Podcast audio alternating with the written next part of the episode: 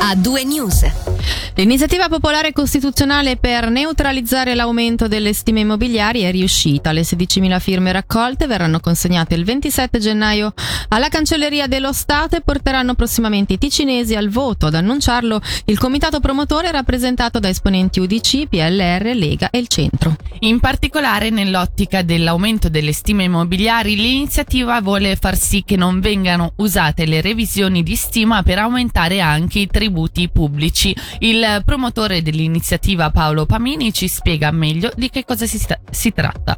Il tema è molto tecnico, poi quando si entra in materia uno capisce subito come è toccato, perché l'aumento delle stime può impattare non soltanto il carico fiscale, che potrebbe raddoppiare sulla sostanza, si parla di almeno 400 milioni di maggiore prelievo fiscale se il raddoppio delle stime, perché di questo che si parla, avvenisse senza misure correttive, che sono quelle che proponiamo, ma ci sono in ballo anche le rendite complementari dell'AVS, per esempio le borse di studio per i figli che studiano, i sussidi comunali per i pannelli solari, il calcolo delle rette per le case per anziani. Quindi c'è una buona ventina di leggi che sono impattate direttamente o indirettamente dal valore di stima. Quando una persona possiede un immobile, viene tassato sul valore di sostanza, non sul valore di mercato di quella casa, ma su un valore fiscale, e c'è purtroppo una sentenza del Tribunale federale che obbliga ad aumentarlo almeno al 70% del valore di mercato.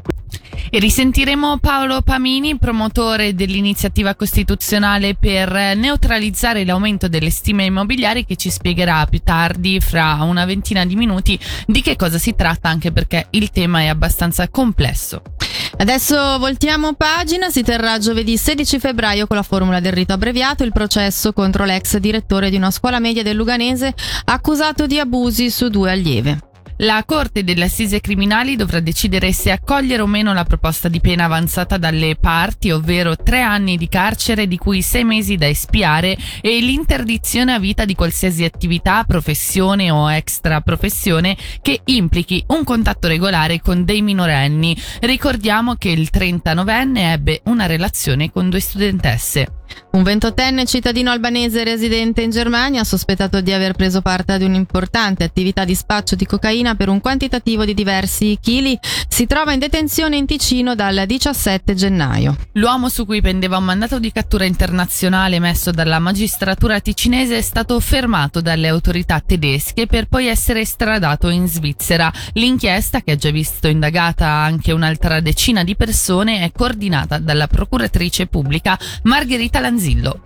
Il metro alpino, la funicolare sotterranea tra Bosco Gurin e Formazza, non piace alla Fondazione Svizzera per la tutela del paesaggio. L'associazione ha preso posizione oggi sulla questione, criticando l'inserimento del progetto nel piano direttore cantonale.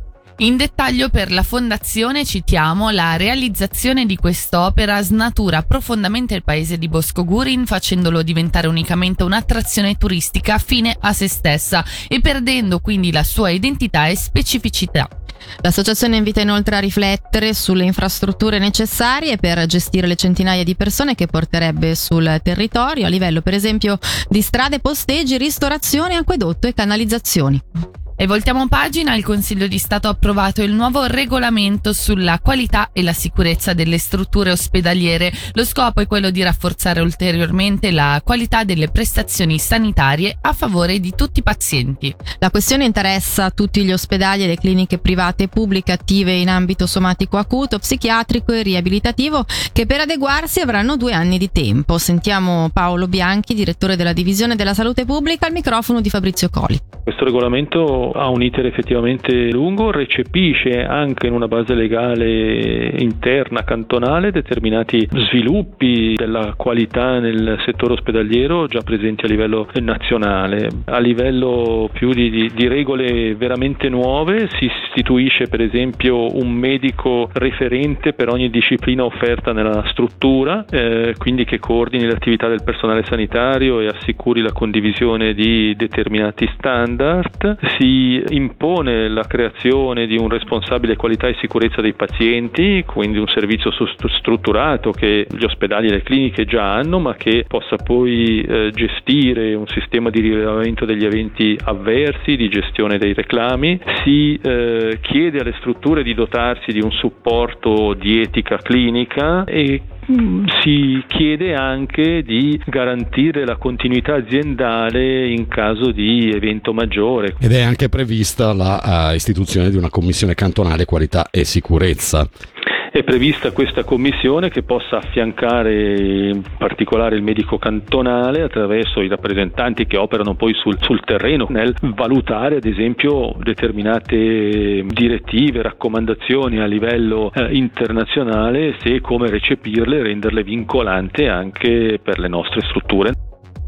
È tempo di Open Day alla SUPSI. Da domani fino a marzo sarà possibile toccare con mano i percorsi formativi di Bachelor e Master della Scuola Universitaria della Svizzera Italiana. Ci dice di più Filippo Mazzi, addetto stampa della SUPSI. Da domani, sabato 21 gennaio, fino a venerdì 3 marzo, la SUPSI presenta la sua offerta Bachelor e Master. I 4 dipartimenti e la scuola affiliata Accademia Dimitri aprono quindi le loro porte per presentare in tutto 19 percorsi formativi. Questi percorsi formativi spaziano in ambiti tra loro molto diversi, si va dall'architettura alle costruzioni, al design, alla formazione dei docenti, l'ingegneria, l'economia, il lavoro sociale, la sanità e il teatro.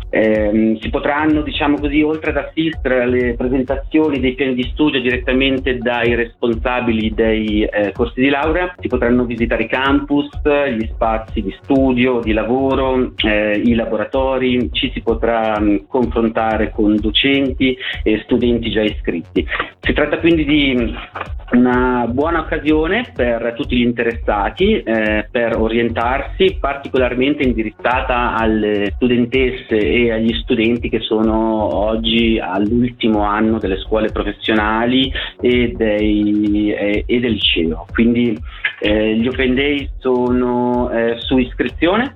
Tutte le informazioni possono essere trovate su supsi.ch in home page, da lì c'è il rimando al sito degli Open Day.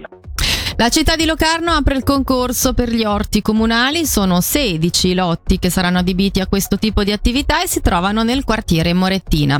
Tra le condizioni per poter partecipare al concorso anche quella di essere domiciliati a Locarno. Chi fosse interessato può trovare i formulari e tutte le informazioni sul sito della città. E con questa notizia si chiude questo spazio di notizie dedicate al Ticino. Restate con noi, ascoltiamo Freddie Mercury e poi nella prossima ora abbiamo ancora tanti temi per voi. A2 News. Grande musica, grandi successi.